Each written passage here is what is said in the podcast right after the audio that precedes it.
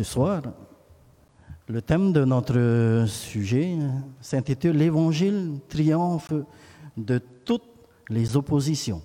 Comme je disais hier soir et avant-hier soir, ceux qui étaient là ou ceux qui nous ont entendus, ben, nous avons parlé du message du premier ange.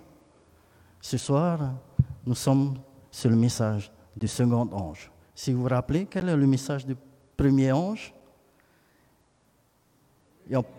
Craignez Dieu et donnez-lui gloire, car l'heure de son jugement est venue et adorez celui qui a fait les cieux, la terre, la mer et les sources d'eau. Voilà, on nous appelle à craindre Dieu, à craindre Dieu. Et nous avons vu que signifie, n'est-ce pas, craindre Dieu. Au contraire, c'est de l'adorer, de le respecter, et surtout parce qu'il est notre Créateur. Oui, et c'était le, message du premier ange. Et nous allons voir que le message de tous les anges, des trois anges, eh ben, il criait d'une voix forte. Ce n'est pas quelque chose de, euh, voilà, de petit, hein, mais c'est avec une voix forte, une voix même très forte, afin que tous puissent entendre. Et surtout, nous savons que ce message concerne l'époque de la fin des temps c'est-à-dire notre époque. Voilà, ce soir, nous allons venir sur le message du second ange. L'Apocalypse nous révèle que les actions des puissances du mal imitent celles des puissances de Dieu. Et nous allons voir ce soir, les puissances du mal imitent les puissances divines, les puissances de Dieu. Voici un exemple. Dieu a trois anges savons, Apocalypse chapitre 14, trois anges qui proclament l'évangile au monde. Et vous savez, la puissance du mal aussi. Lorsque vous lisez dans Apocalypse chapitre 16, versets 13 et 14, le dragon aussi, c'est-à-dire Satan, a trois esprits démoniaques. La Bible dit esprits impurs, qui vont vers les rois de la terre afin de les rassembler pour le combat du grand jour de Dieu. Voilà. Dieu a ses trois anges pour proclamer l'évangile éternel. Et bien de l'autre côté, Satan aussi a ses trois esprits impurs qui proclament maintenant un message erroné. Et ce soir, nous le message du deuxième ange se fonde sur cette façon de penser. C'est-à-dire contrefaçon. il y a toujours cette opposition entre le bien et le mal, entre Dieu et Satan. Par exemple, Dieu a une cité. nous venons de chanter, enfin c'est une nouvelle Jérusalem que Dieu, Jésus est parti préparer pour chacun de nous. Eh bien, le dragon aussi a une cité qui est Babylone. Voilà, Babylone. Voilà, il y a une opposition entre Dieu et Babylone. Babylone proclame aux êtres humains un message contrefait contrefaçon, un message erroné. Vous savez, aujourd'hui, on parle beaucoup de contrefaçon. Hein. On doit faire attention. Il y a des, par exemple, il y a des billets, de l'argent qu'on contrefait. Il y a des, des passeports, de faux passeports qui circulent, des faux billets, des faux documents. Voilà. Au travail, par exemple, à la caisse, à mon travail, on doit être vigilant. On doit regarder si euh, la, pièce ou bien le billet n'est pas euh, vrai. Parce qu'il y a beaucoup de faux billets qui circulent. Alors, au regard, tout est, tout est pareil. On ne voit pas vraiment la différence entre le vrai et le faux, parce qu'il y a une vraie copie. Et qu'est-ce qu'il faut pour vraiment savoir le vrai du faux? Eh bien, il y a le toucher des fois. Quand tu touches, c'est différent. Et même parfois avec le toucher, on n'arrive pas aussi à détecter. Voilà, on a un appareil, un laser, hein, comme on dit, qu'on passe sur euh, les billets pour voir euh, si c'est vrai ou si c'est faux. Voilà, exactement pareil aussi comme le message d'aujourd'hui, de ce soir. Cette contrefaçon, nous devons aussi être vigilants par rapport au message, l'évangile éternel. L'évangile, le vrai message. Et quel est notre comme je veux dire, pour détecter le vrai du faux, c'est la parole de Dieu. Tout simplement, c'est la parole de Dieu que nous devons, qui, nous, qui peut nous aider à voir le vrai du faux. Voilà, contrefaçon. Et c'est ce qui va se passer tout au long du message de ce second ange. Et nous allons voir le message du second ange qui se trouve dans Apocalypse, chapitre 14, verset 8. Voici ce qui est écrit. Elle est tombée, elle est tombée, Babylone la grande, qui a abreuvé toutes les nations du vin de la fureur de son impudicité. Voilà, nous allons parler de Babylone, Babylone la grande. Ce n'est pas simplement Babylone, mais une grande Babylone, mais aussi qui abreuve les nations du vin de la fureur de son impudicité. Qui est Babylone, cette Babylone grande Parce que le, verset nous dit qu'elle va tomber. Qui est cette Babylone? Et c'est ce que nous allons détecter ce soir. Babylone, nous allons trouver ce mot enfin, qui vient, vous allez voir, dans Genèse, chapitre 11, verset 4, juste après, après la, le déluge, quelque temps après le déluge. Le récit porte sur un projet unissant les êtres humains dans un but commun. Il parle d'actes et d'accomplissements humains ancrés dans un souci de préservation bien d'une ambition humaine qui dépasse l'imagination, car elle vise à dominer la terre et les cieux, c'est-à-dire tout. Nous allons lire ce que, ce que nous écrit dans Genèse chapitre 11, verset 4. Voici ce que nous lisons. Ils dirent encore, allons, bâtissons-nous une ville et une tour dont le sommet touche au ciel et faisons-nous un nom afin que nous ne soyons pas dispersés sur la face de la terre. Cette ambition, aux proportions cosmiques, consistait à construire une cité cosmique qui, en totale indépendance de Dieu, intégrerait les deux sphères les plus importantes de l'existence, à savoir l'humain et le divin. Lorsque vous lisez ce verset, qu'est-ce qu'ils disent? Construisons-nous une tour et qui puisse toucher le ciel. Et faisons-nous un nom. Et justement, cette tour s'appelle, ils vont donner cette tour un nom de Babel. D'où sortira le nom Babylone. Voilà. Les Babyloniens appellent la ville Babyliani c'est-à-dire porte des dieux, probablement parce qu'on se représentait la ville en tant qu'une cité cosmique, unifiant les êtres humains ici-bas avec les dieux dans le ciel. Voilà, ils vont commencer à construire.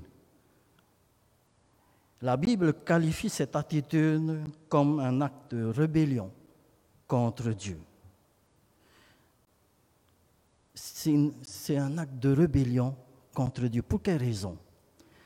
Lorsque vous allez revenir dans Genèse chapitre 9, verset 7, Dieu va dire, juste après que euh, Noé soit sorti de, de l'arche, il va dire ceci. Soyez féconds et multipliez, répondez-vous sur toute la terre et multipliez sur nous. Qu'est-ce dire Voilà ce que Dieu va dire à Noé répandez-vous sur toute la terre et multipliez sur elle. Qu'est-ce que les Babyloniens, ceux qui ont construit la tour, qu'est-ce qu'ils disent? Restons. Faisons-nous, faisons-nous un nom. Et puis, restons, ne soyons pas dispersés sur la face. C'est carrément l'opposé de ce que Dieu a ordonné de faire. Et ça, c'est un acte de rébellion. Voilà, on se rebelle contre Dieu. Dieu dit cela et l'homme fait autre chose. Et c'est cela, acte de rébellion. Construire une tour. Que se passe-t-il aujourd'hui? Aujourd'hui, à notre époque, est-ce que cette mentalité a changé? Oui ou non? Est-ce qu'aujourd'hui, on ne veut pas aussi? Euh, Non pas cette, grande, de ne pas disperser, c'est vrai que la terre est remplie, mais cette idée de construire quelque chose, d'atteindre, euh, d'être au ciel. Je vous, je vous, donne un peu une image voilà, de tous les plus hauts gratte-ciel, enfin les monuments que l'homme a, construits. Voici des images des plus grandes constructions dans le monde. Vous savez, il y a de 4, 6 images que vous voyez là. Il y a le plus petit, ben c'est la tour Eiffel. Alors qu'à l'époque, en 1800, qui a été construit en 1889, c'était la tour la plus haute du monde. Mais maintenant, 324 mètres, c'est rien comparé à tout ce qu'il y a à côté. 400 mètres d'altitude, euh, de hauteur, 492, 508 et 808. Et celui le plus haut, mais qui n'est pas encore fini, qui se trouve en Arabie Saoudite, qui est en construction. Un kilomètre, voilà, 1000 mètres d'altitude. Au début, c'était euh, prévu pour 1600 mètres d'altitude, euh, de hauteur plutôt, pas d'altitude, de hauteur. 1600, ils ont réduit parce que apparemment sa capacité n'est pas euh, solide. Alors ils ont réduit 1000, 1 km. C'est immense. Bon, c'est pas encore, ça commence, c'était, ça a débuté la construction depuis 2013. Et là, ça s'est arrêté l'année dernière, 2019, peut-être à cause du Covid. Et ils viennent de repartir. Voilà, normalement, ils ont prévu de terminer en, en 2025. Voilà, 1000 mètres. Ça, c'était la foule d'aujourd'hui. On veut être le plus haut. On veut atteindre, être le premier. Et cette idée-là a émané depuis justement Babel, être. Il y a d'autres exemples aussi. Euh, on voit des personnes, enfin même des pays, vouloir atteindre le ciel, habiter dans l'espace. Et même il y a des projets qui sont récemment, il y a des hommes même, des personnes fortunées, qui ont construit des navettes pour pouvoir visiter dans l'espace. Voilà un peu ce qui se passe actuellement, la course à l'espace. Et des pays dépensent des sommes énormes pour, euh, voilà, pour faire ce projet. On peut trouver aussi cette attitude de vouloir être le premier, le plus fort, le plus grand dans différents domaines. Par exemple, dans l'armement, non pas seulement en course euh, dans l'espace, mais aussi dans l'armement, être le plus fort, le pays le plus fort. Nous pouvons aussi voir euh, cette idée dans, dans le domaine de la technologie, dans le domaine du sport aussi, et dans tous les domaines de la vie. Nous pouvons voir cette idée d'être le plus fort, le plus grand. Malheureusement, et nous allons voir aussi ce soir, ben, dans le domaine religieux aussi, il y a aussi cette... Et c'est ça, Babylone être le premier, être le plus fort, même dans le domaine religieux. Et c'est ce qui qualifie cette attitude, ce, sentiment de vouloir être plus fort, plus haut. C'est cette attitude qui caractérise Babylone. C'est ce que la Bible dit. La Bible qualifie cette attitude comme un acte de rébellion contre Dieu. Le projet de construction et l'objectif visé prirent fin lorsque Dieu, qu'on n'avait pas invité, intervient en modifiant le rôle unificateur du langage humain. Lorsqu'on revient à notre histoire de Babel, ils ont commencé à construire la tour. Ils ont été, on ne sait pas à quel niveau, mais ils n'ont pas pu terminer parce que, pour quelle raison Dieu va intervenir et Dieu va confondre la, la langue. Dans Genèse chapitre 11, versets 7 et 8, il va dire Allons, descendons, et là, confondons leur langage, afin qu'ils n'entendent plus la langue les uns des autres. Et l'Éternel les dispersa, loin de là, sur, loin de là, sur la face de toute la terre et ils cessèrent de bâtir la ville. voici ce qui est passé pour euh, Babel. Le projet a été euh, arrêté et finalement ça a été détruit la suite. Nous allons voir que cette idée d'être le premier, d'être le plus haut, d'être le plus fort, vient d'un ennemi plus, plus rusé. Et cet ennemi, nous pouvons le trouver dans Ésaïe chapitre 14. Ésaïe décrit de façon éloquente l'orgueil et l'autosuffisance de Babylone lorsque le Seigneur annonce son jugement contre Babylone, représenté par son roi. Nous allons voir Isaïe chapitre 14, verset 13. Ce passage utilise les ambitions du plus profond du chérubin déchu pour décrire les ambitions et les intentions du roi de Babylone. Nous savons tous que Dieu a placé Lucifer. Lucifer, c'était l'ange le plus, le, plus, l'ange le plus haut niveau de tous les anges dans le ciel. Et à un moment, on ne sait pas quand, mais à un moment, l'ange est devenu rebelle. C'est ce que Isaïe dit. Nous lisons Tu disais en ton cœur Je monterai au ciel. J'élèverai mon trône au-dessus des étoiles de Dieu. Je m'assierai sur la montagne de l'assemblée et à l'extrémité du septentrion. Je monterai sur le sommet des nues et je serai semblable au Très-Haut. J'ai souligné un peu les plusieurs mots en, mis je, je, je. Voilà. Tout est centré sur le je, je me, moi. Et c'est ça l'ambition, c'est au lieu d'adorer, nous avons vu le message euh, du premier ange, hein, tourner notre adoration vers Dieu, craindre Dieu. Ici, Babylone, c'est le contraire, c'est se tourner vers soi, vers moi-même. Et ça, ça a été animé par l'ennemi, Satan lui-même, parce que c'était le premier qui a fait cela. Vous savez tous que le péché a débuté au ciel, n'est-ce pas hein? Et c'est le péché est entré aussi dans ce monde à travers Satan, Lucifer. Voilà, je, me, moi, c'est l'orgueil du cœur.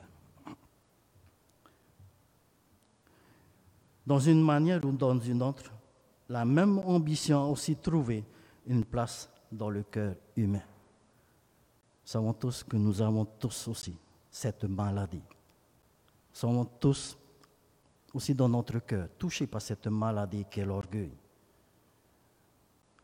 Personne n'est à l'abri. C'est vrai que nous sommes tous malades, l'orgueil est dans notre cœur, mais nous avons euh, une possibilité justement, c'est pour ça l'appel du, deuxième ange. Nous pouvons être guéris de cette maladie. Voilà, d'une manière, tous les hommes ont cet orgueil. Bien que la Babylone historique soit tombée, les ambitions du chérubin sont toujours vivantes et il tentera de les satisfaire au temps de la fin. À notre époque, encore plus, à notre époque, cette attitude euh, d'orgueil, et nous le voyons justement à travers ce que je viens des photos que nous, venons de, de, voir, cette attitude va prendre des dimensions extraordinaires, va prendre de l'ampleur. Et cette attitude-là, c'est Babylone. C'est ce que la Bible qualifie. La nature et le but de la Babylone antique sont aujourd'hui utilisés en tant que type de la Babylone du temps de la fin. Dans l'Apocalypse, Babylone est premièrement une trinité impure. Je vous ai dit cela hein, tantôt. Une trinité impure. Elle est constituée de trois puissances unies, c'est-à-dire des puissances impures, pour promouvoir le programme du chérubin déchu. Ce sont des puissances impures qui vont promouvoir le message erroné de l'Évangile. Ce sera ces puissances impures, trois puissances impures. Dans la Bible, nous pouvons discerner trois puissances divines à l'œuvre. Nous allons voir que La Bible parle de trois puissances divines, et nous connaissons tous. C'est-à-dire Dieu existe en, on dit ici, Dieu est unique, mais qui existe en trois personnes. Nous avons Dieu le Père, Dieu le Fils et Dieu le Saint-Esprit. Voilà, nous parlons de la Trinité. Dieu le Père, Dieu le Fils et Dieu le Saint-Esprit. Ça, c'est le plan divin, c'est le plan de Dieu. Nous allons voir que de l'autre côté, il y a aussi cette Trinité. Il y a le dragon, il y a la bête qui monte de la mer et la bête montant de la terre. Le dragon, c'est Satan, vous allez le voir dans Apocalypse chapitre 12. La bête qui monte de la mer, nous allons voir par la suite. Hein. Et puis il y a cette bête qui monte de la terre. Voilà la Trinité qui représente Babylone. Et je reviens encore sur cette contrefaçon. Hein. Il y, a, il y a cette contrefaçon qui continue à, faire effet, même aujourd'hui encore. Nous avons au début que le diable utilisera de la contrefaçon. Dieu a trois anges qui proclament l'évangile au monde et le dragon a trois esprits démoniaques impurs, nous avons vu, qui vont vers les rois de toute la terre. Tout comme Dieu est trinitaire, ben Satan aussi va créer autant et, ça se passe au temps de la fin, hein. il va créer au temps de la fin cette trinité pour tromper l'homme. Tromper l'homme. Dans l'interprétation historique de la prophétie apocalyptique, la bête montant de la mer représente que représente la bête qui monte de la mer, si vous connaissez Il représente l'Église chrétienne du Moyen Âge, ou autrement dit, euh, l'Église Rome papale. Voilà, Église chrétienne du Moyen Âge. Et la bête qui monte de la terre, c'est le christianisme protestant américain. Et le dragon, c'est Satan lui-même et surtout cet esprit de spiritisme. Voilà, c'est vrai que ce soir, on ne va peut-être pas détailler hein, comment on est arrivé. L'Église est arrivée à cette euh, conclusion, mais c'est toute une étude. Hein. Surtout pour ceux qui nous regardent, pour ceux qui nous écoutent à la radio. Peut-être euh, prochaine fois, on va détailler, mais retenez ceci. Le dragon symbolise le spiritisme, la bête qui monte de la mer dans Apocalypse chapitre 13 symbolise l'Église chrétienne du Moyen Âge, ou bien la Rome papale. Et la bête qui monte de la terre, eh c'est le christianisme protestant américain. Voilà la trinité de la Babylone. Deuxièmement, au temps de la fin, Babylone constitue l'expression la plus forte du christianisme apostate aux dimensions mondiales. Qu'est-ce que cela veut dire? Au temps de la fin, il va constituer l'expression la plus forte du christianisme apostate aux dimensions mondiales. Cela veut dire qu'au temps de la fin, l'Église sera divisée l'Église, l'expression, c'est-à-dire l'Église deviendra apostate dans la plus grande partie, la majorité de la terre. Il deviendra apostate, surtout vers les temps de la fin, à notre époque. La preuve, il y a tant de dénominations actuellement. On ne sait plus où est le vrai du faux. Et ça, ça a été déjà prédit. C'est nous qui devons choisir, chercher et c'est ce qui est extraordinaire dans la parole de Dieu.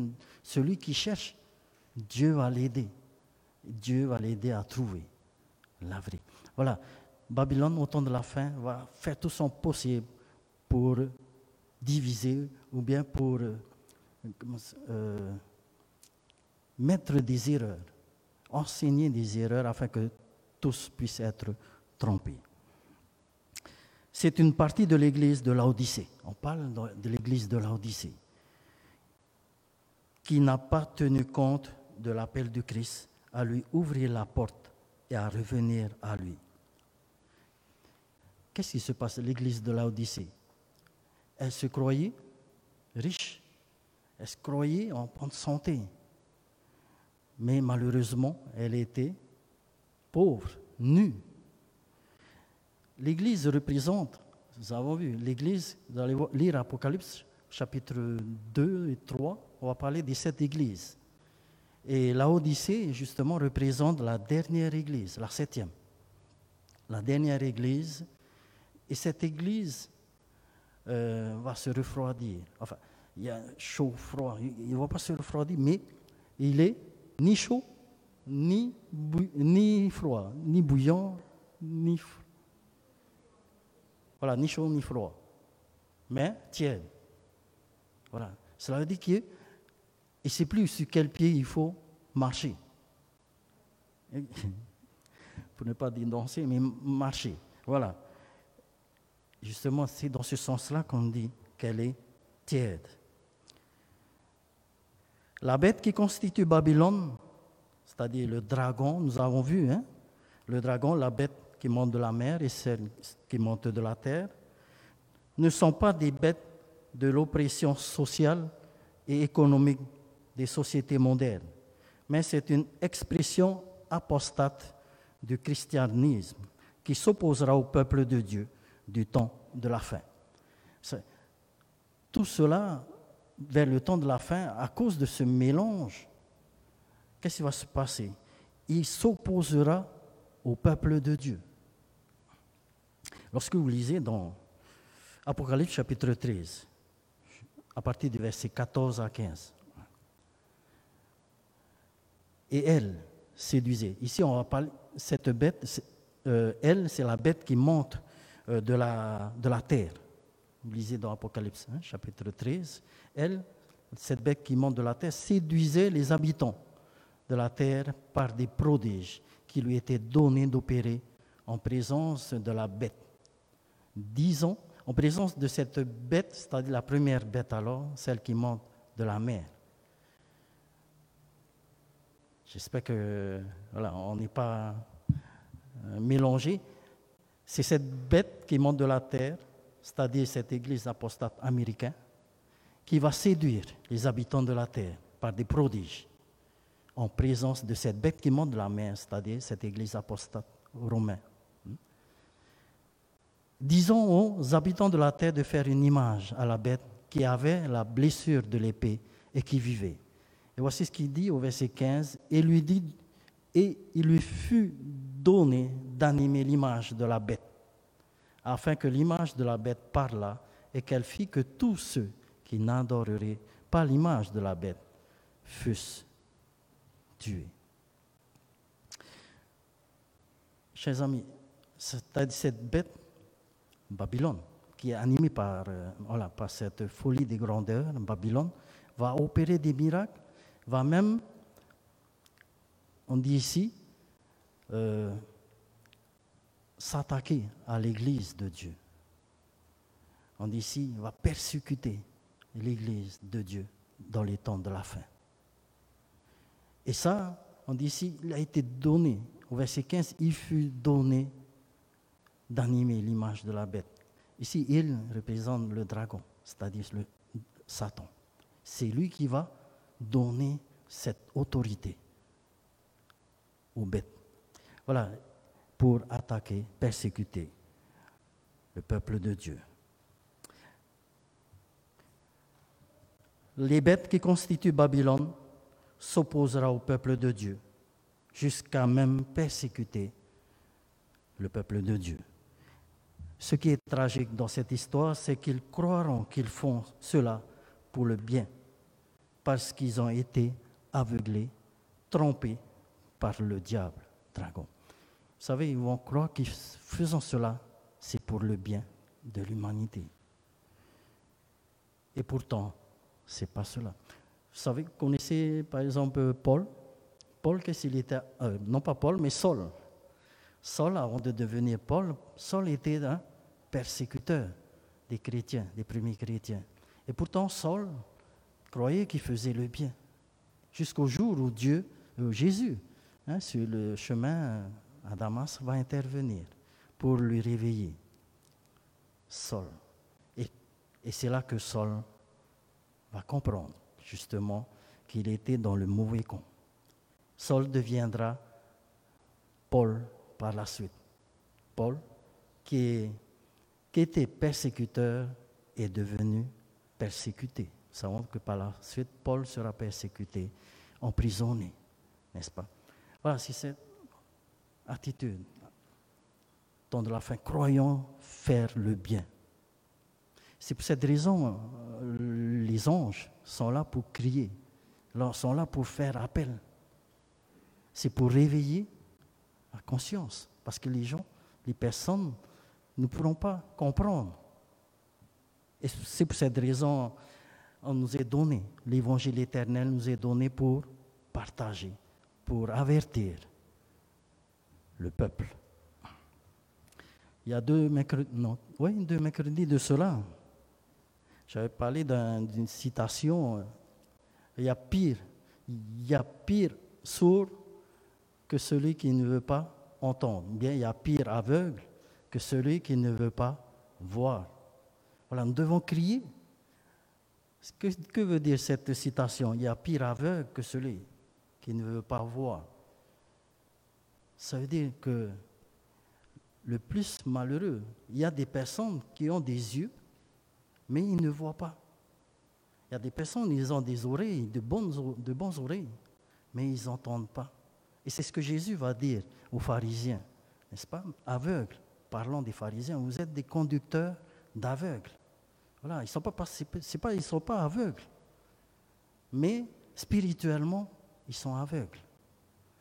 Pas aveugles physiquement, mais spirituellement. Et c'est pour cette raison que nous devons avertir le monde entier de, euh, de ce danger. Voilà, Babylone. Troisièmement, Babylone tend la main au monde avec un faux message de salut. Vous savez, justement, parce qu'ils croyaient faire le bien, parce que pour eux, ils croyaient que ce qu'ils, font, eh c'était le message du salut, c'était l'évangile éternel pour eux. Et pourtant, ils ont été trompés. Ils ont été trompés elle a abreuvé toutes les nations de la fureur de son impudicité. Elle ici, c'est Babylone. Qu'est-ce que cela veut dire, abreuver toutes les nations de la fureur Il a donné à manger. C'est de quoi? De ce vin, le vin, c'est-à-dire de ces enseignements fausses. Vous savez, le vin symbolise aussi, euh, dans la Bible, le jus de raisin, la Sainte Seine, représentant le son de Jésus, ce son qui purifie. Ici, il va prendre, nous sommes toujours dans la contrefaçon, justement, le Babylone aussi va prendre la représentation du vin, mais cette fois-ci, c'est pour la fureur de son impudicité. Voilà, c'est une contrefaçon, c'est un faux enseignement qu'il va faire. La force qui anime Babylone est la passion, le désir, et non un esprit éclairé par le Saint-Esprit. En partageant le vin de la prostitution spirituelle, Babylone est identifiée en tant qu'épouse infidèle, ce qui implique son, infidélité au Seigneur. Vous savez, dans l'Ancien Testament, on parle aussi beaucoup des enfants d'Israël, et ça tombe bien, c'est dans notre étude de ce trimestre, à combien de fois aussi les enfants d'Israël ont été infidèles à Dieu? Combien de fois Dieu était obligé de reprendre les enfants d'Israël?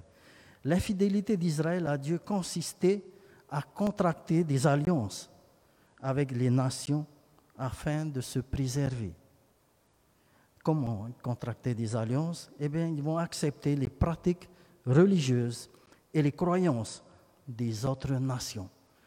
Dieu a donné sa parole, Dieu a donné sa loi, des prescriptions aux enfants d'Israël, mais à un moment donné, Israël va abandonner pour suivre les autres nations, suivre les autres adorations.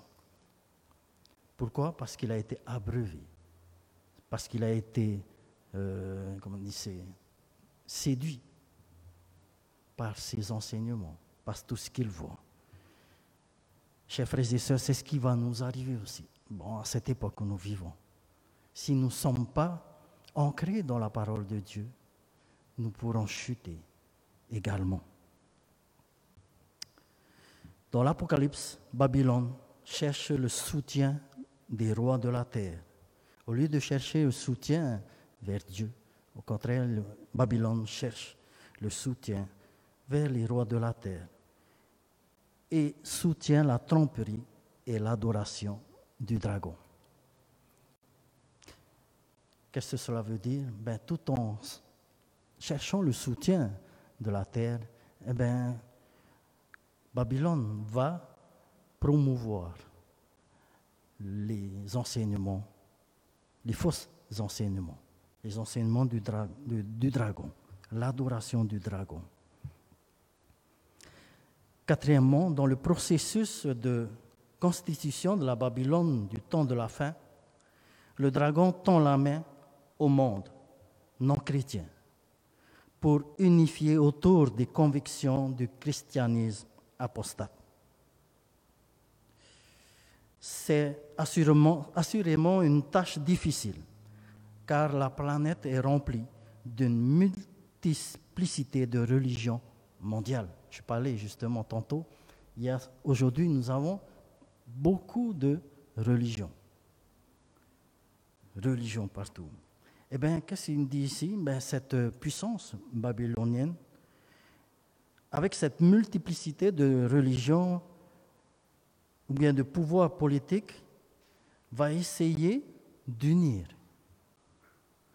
Il va chercher le moyen le plus efficace pour, pour le dragon d'atteindre son but, serait d'utiliser des phénomènes surnaturels pour tromper euh, le monde, la Bible nous dit, Satan va essayer d'utiliser des phénomènes surnaturels. Pour changer la, loyauté des êtres humains, rien n'est plus efficace qu'une expérience surnaturelle qui semble irréfutable. Qu'est-ce qu'il nous dit dans Apocalypse chapitre 13, verset 13 Il opérait de grands prodiges même jusqu'à faire descendre le feu du ciel sur la terre, au vu des hommes. Et elle séduisait les habitants de la terre par des prodiges qui lui étaient donnés d'opérer en présence de la bête. Tant de la fin, cette puissance babylonienne va opérer des miracles surnaturels pour séduire le monde la, Bible nous dit va faire descendre le feu du ciel sur la terre. J'ai mis un peu l'image d'Élie. Vous savez, dans la Bible, on parle beaucoup de, faire descendre du feu du ciel vers la terre. Par exemple, Élie, qu'est-ce que Élie va Élie va rassembler tout le peuple, Baal. Nous pouvons voir cela dans un roi, chapitre 18 tout le roi, et puis va dire au peuple de choisir dans quel côté. Est-ce que vous voulez servir Dieu? Allez pour Dieu. Si vous voulez servir Baal et ses idoles, allez dans Baal. Mais il ne faut pas être au milieu. Voilà. Et nous allons voir que euh, dans ce défi, Baal va essayer, les prophètes de Baal, ils étaient nombreux, 850 prophètes de Baal, qui vont prier leur Dieu, Baal, pour que le feu descend du ciel. Mais nous savons que rien ne s'est passé. Et lorsque Moïse va faire par la suite prier Dieu, qu'est-ce qui s'est passé? Ben, Le feu est descendu du ciel, il a consumé l'autel et tout autour. C'est pour montrer la puissance de Dieu. Et que dit ici dans Apocalypse? Ben, Cette puissance, au temps de la fin, pourra faire descendre du ciel du feu sur la terre. Le feu représente, la, enfin, dans la Bible, la puissance de Dieu. Vous savez, vous vous rappelez le, euh, à la Pentecôte, qu'est-ce qui est descendu comme une langue de feu? Ben, Le Saint-Esprit, hein, l'effusion du Saint-Esprit. Le feu, la plupart du temps, même Moïse, la plupart du temps, on parle du feu, c'est Dieu, c'est cette puissance de Dieu, c'est la présence même de Dieu. Hein. Et au temps de la fin, le mal essayera aussi de faire cela pour tromper. La puissance du mal fera des miracles par séduction, la falsification jusqu'à faire tomber du ciel du, du feu sur la terre, dans le seul but de tromper l'homme en se prenant pour Dieu. Voilà ce que cette puissance opérera au temps de la fin. Vous savez, le feu descendant du ciel représente aussi le retour de Jésus. Lorsque Jésus reviendra, qu'est-ce qui va se passer? Ben, On ne peut pas voir. Ceux qui sont péchés, ils peuvent voir euh, Jésus, Dieu. Il faut être transformé. C'est pour ça dans 1, euh, Corinthiens chapitre 15, hein, nous serons tous transformés. Ce corps corruptible revêtira l'incorruptibilité, ce corps mortel revêtira l'immortalité. Et c'est seulement ainsi que nous pouvons nous tenir devant le retour de Jésus. Par contre, ceux qui n'ont pas été transformés, eh bien, ils mourront. Mourront parce que c'est la gloire, cette puissance qui revient. Voilà, le feu qui descend du ciel représente aussi le retour de Jésus. Et voici ce que l'esprit de prophétie nous dit dans Tragédie des siècles. Pour couronner le, grand drame de la séduction, Satan lui-même simulera l'avènement du Seigneur que l'Église attend depuis si longtemps comme la consommation de ses espérances. En diverses parties du monde, on verra apparaître un personnage majestueux, auréolé d'une gloire éclatante qui rappellera la description du Fils de Dieu donnée dans Apocalypse. Elle continue, cette suprême séduction sera presque irrésistible, comme les Samaritains éblouis par Simon le magicien. Les foules les plus grands aux plus petits s'écrieront, celui-ci est la puissance de Dieu, celle qui s'appelle la grande. Vous savez, beaucoup de monde seront trompés. Satan simulera l'avènement, le retour de Jésus. Et beaucoup de personnes seront trompées. Et elle va continuer. Mais seulement le peuple de Dieu ne se laissera pas euh, mystifier, c'est-à-dire tromper. Ne se laissera pas tromper. Du reste, Satan ne pourra pas imiter tout l'éclat du retour du Seigneur. Satan va imiter, mais il ne pourra pas imiter vraiment l'éclat du retour de Jésus. Même avec cela, beaucoup de personnes seront trompées à part le peuple de Dieu. Voilà le feu descendu du ciel. L'Apocalypse parle de l'accomplissement de grands miracles de la part du dragon et aussi de ses agents. Ils entraîneront des changements dans la configuration sociale, politique et religieuse du monde. Changements qui, à l'heure actuelle, semblent impossibles à prévoir. Oui, nous vivons dans les temps de la fin, mais on se dit c'est impossible tout cela. Mais la Bible l'a écrit, nous devons être sur nos gardes. Nous devons prendre garde à tout cela. Qu'est-ce que Babylone offre spécifiquement au monde? On dit ici dans Apocalypse chapitre 14, verset 8, Babylone la grande qui a abreuvé toutes les nations du vin de la fureur de son impudicité. J'avais dit cela un peu. Babylone offre sa propre voie du salut par la proclamation d'un faux évangile, ou bien d'un faux enseignement. Dieu offre l'évangile du salut au monde par l'agneau, mais Babylone, elle, offre du vin le vin est souvent un symbole des bénédictions salvatrices de Dieu pour son peuple, mais ici Babylone offre à ses disciples du vin, le vin de ses propres bénédictions salvatrices, c'est-à-dire son immoralité spirituelle. Voilà ce que représente le vin de ce que Babylone offre. C'est son immoralité spirituelle. Dans l'Ancien Testament, le vin est appelé le sang, du raisin, ou bien le sang. C'est un excellent symbole pour le sang et la vie du Sauveur. Si bien qu'à la Sainte Seine, nous prenons justement le, le vin, le vin, le jus de raisin, pour montrer que Dieu est mort, que Dieu, Jésus est mort et a effacé nos fautes. Son sang purifie nos fautes. En donnant aux habitants de la terre son propre vin, Babylone distribue un faux évangile, prétendument validé par les miracles extraordinaires accomplis par le dragon et ses agents. Ce faux évangile, appelé le vin de la fureur de son impudicité, est la corruption du plan divin pour la race humaine et donc une infidélité, bien immoralité spirituelle. La race humaine sera mise en confrontation entre l'évangile du salut du Christ et le faux évangile du salut du dragon, ou bien du chérubin déchu. Et tout cela, cette confrontation aboutira à la chute de Babylone. Et cela se fera en deux étapes.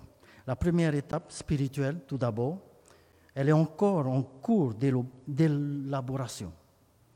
On dit ici, elle se produira lorsque l'apostasie qui a commencé tôt dans l'histoire de l'Église atteindra son point culminant dans la réunification du christianisme apostate. Oui, chers amis, Babylone n'atteindra ce sommet que lorsqu'un tel événement se produira. La réunification du christianisme apostate. Quand on le parle aujourd'hui, on essaie de, par le mot œcuménisme, on essaie d'unifier toutes les églises, l'œcuménisme. La seconde étape s'enclenche là lors du retour de Jésus. Là, ce sera la destruction finale, la défaite finale de la Babylone. J'en dis qu'à ce moment-là, la grande Babylone sera divisée en trois parties. La Trinité impie est incapable de rester unie devant l'agneau qui revient. Ils combattront contre l'agneau et l'agneau les vaincra. Les méchants chercheront à se cacher loin de la face de l'agneau. Ce n'est que par l'attaque du lion qui vaincra, qui les vaincra, mais la figure et l'œuvre sacrificielle de l'agneau qui a été immolé pour nos péchés. C'est-à-dire l'agneau incarne l'évangile et sort triomphant du conflit. L'agneau incarne, l'agneau de Dieu incarne cet évangile éternel. éternel. Et c'est cet agneau, l'évangile, c'est Jésus lui-même qui anéantira cette Babylone, cette grande Babylone. Pour conclure, la présence de Babylone ici-bas n'a pas encore atteint toute son ampleur. Comme nous l'avons déjà indiqué, ce processus d'apostasie a commencé tôt dans l'Église chrétienne, mais il atteindra son point culminant peu avant le retour de Jésus. Pour lire cela dans 2 Thessaloniciens 3, chapitre 3, versets 3 et 4. Que personne ne vous séduise d'aucune manière, car il faut que l'apostasie soit arrivée auparavant et qu'on ait vu paraître l'homme du péché, c'est-à-dire le fils de la perdition, l'adversaire qui s'élève au-dessus de tout ce qu'on appelle Dieu ou de ce qu'on adore, jusqu'à s'asseoir dans le temple de Dieu et se proclamant lui-même Dieu. Voilà, il faut que cette apostasie monte à la surface. Et on verra, au temps de la fin, on verra réellement cette euh, bête. Il est important pour nous d'observer actuellement ce qui se passe dans les actualités. relations, d'observer ce qui se passe dans les relations entre les groupes religieux, entre les protestants et les catholiques, en particulier l'augmentation significative de l'influence du catholicisme dans certaines parties du monde, et même parmi les religions non chrétiennes. Actuellement, vous pouvez le voir dans les actualités, n'est-ce pas, que le pape essaye de visiter même dans les pays musulmans. Il peut aller. Il essaye d'unir. Le monde change rapidement. Nous devons nous attendre à d'autres changements significatifs, en particulier de nature religieuse. Nous devons voir cela, ça, ça commence comme, comme il a été prédit, ça va commencer, mais ça va continuer. Il faut être toujours à, à l'écoute. Il est, mais entre-temps, alors que cela se passe, il est de notre devoir de proclamer l'évangile de Jésus-Christ comme seul moyen de salut et d'alerter le monde entier sur ce qui nous attend. Nous pourrions parler moins sur certains points au sujet du pouvoir catholique romain, bien de la papauté, mais nous devrions attirer l'attention des personnes sur ce que le prophète et les apôtres ont écrit sous l'inspiration de Dieu. C'est-à-dire, nous devons prêcher l'évangile éternel, Jésus-Christ. Tout comme Paul va parler uniquement de Jésus, il va lui dire lui-même qu'il prêche Jésus, Jésus crucifié. Chers amis, l'évangile, le, message du second, second ange dit ceci, elle est tombée, elle est tombée Babylone la grande, qui a abreuvé toutes les nations du vin de la fureur de son impudicité. Quel est notre choix? Dans quel camp nous voulons être? Celui de Babylone ou bien dans le camp de Dieu? J'ai fait un peu une simulation de contrefaçon de ce que Babylone doit faire au temps de la fin. Vous voyez, le côté, il y a un plan, il y a Dieu. Par exemple, Dieu a une trinité divine de l'autre côté, Babylone, c'est-à-dire Satan, l'ennemi, aussi une, et nous venons de voir hein, une trinité démoniaque, bien maléfique. Dieu a une loi, la loi de Dieu. Babylone, qu'est-ce qu'il va faire? Changer. Il va prendre la loi, mais il va changer. Dieu a un sabbat, le septième jour. Babylone aussi aura un sabbat, les autres jours. Mais la, la plupart, le premier jour. Mais il y a d'autres jours, alors que Dieu a un sabbat. Dieu a un évangile éternel. C'est ce que nous prêchons. Babylone aussi a un évangile, mais c'est un évangile charnel, c'est-à-dire un évangile mensonger. Dieu, c'est le sang du Christ qui nous purifie. Babylone, c'est le vin de son impudicité, c'est-à-dire c'est le message erroné. Message des trois anges, l'autre côté, message des trois esprits impurs. Dieu, le retour de Jésus, Satan va simuler, contrefaire le retour de Jésus. Dieu a cette parole de vérité, la parole, la Bible. Babylone aussi a une Bible, mais c'est dans des faux enseignements. Dieu a une église qui est représentée dans Apocalypse chapitre 12 par cette femme vierge. Et eh bien, Babylone aussi a une église qui est apostate, représentée par cette femme prostituée savons tous que Dieu a une cité céleste, hein, la nouvelle Jérusalem qu'il a préparée pour chacun de nous? Babylone, c'est aussi sa, cité. Satan a sa cité, c'est Babylone, la grande. Voilà, dans quel camp voulons-nous? Sommes-nous dans le camp de Dieu? Sommes-nous dans Babylone? En tout cas, Babylone, la grande, est tombée, sera tombée lorsque Jésus reviendra. Ma prière pour chacun de nous et pour tous ceux qui nous écoutent, qui nous regardent, c'est que nous puissions, chacun de nous, choisir le bon côté.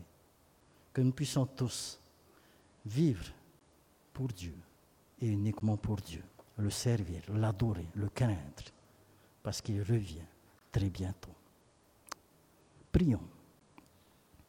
Seigneur Dieu, notre bon et tendre Père céleste, alors que ce soir tu nous dévoiles le vrai visage de cette Babylone, cette grande Babylone, qui sera abolie, qui sera détruite au temps de la fin. Oui Seigneur, ce soir nous, pouvons voir aussi que parfois nous faisons partie de cette Babylone. Notre cœur est attaché encore à tout ce qui se passe dans ce monde. Notre pensée, nos actions même, Seigneur, se retrouvent dans cette Babylone. Et ce soir, tu nous appelles à sortir, à, à nous écarter de cela. Nous te demandons, Seigneur, de nous aider, de nous accorder ton Esprit Saint, afin que nous puissions marcher fidèlement avec toi tous les jours de notre vie, afin que nous puissions remporter la victoire sur nous-mêmes, que nous te mettons, te mettons en premier dans notre vie. Seigneur, veuille nous aider et veuille nous accorder ton Esprit Saint. Oh Seigneur, nous sommes faibles. Nous sommes des hommes, des femmes, avec nos défauts, avec nos problèmes, nos soucis de la vie. Mais nous te remercions car ce soir tu nous appelles à venir à toi tels que nous sommes, pécheurs que nous sommes, afin que nous puissions recevoir de toi cette purification, afin que tu puisses renouveler en nous notre cœur et que nous puissions nous trouver devant, aptes à nous tenir devant toi lorsque tu reviendras. Seigneur, bénis chaque jeune, chaque parent, chaque enfant, chaque personne âgée, chaque famille Seigneur, que nous représentons. Tous ceux qui nous écoutent aussi, Seigneur, qui nous euh, qui suivent avec nous, que tu puisses les bénir aussi, afin que tu puisses opérer par la puissance de ton esprit un changement dans notre vie. C'est ma prière, Seigneur, et merci d'exaucer, car c'est dans le beau nom de ton Fils, Jésus-Christ, que nous te demandons toutes ces grâces. Amen.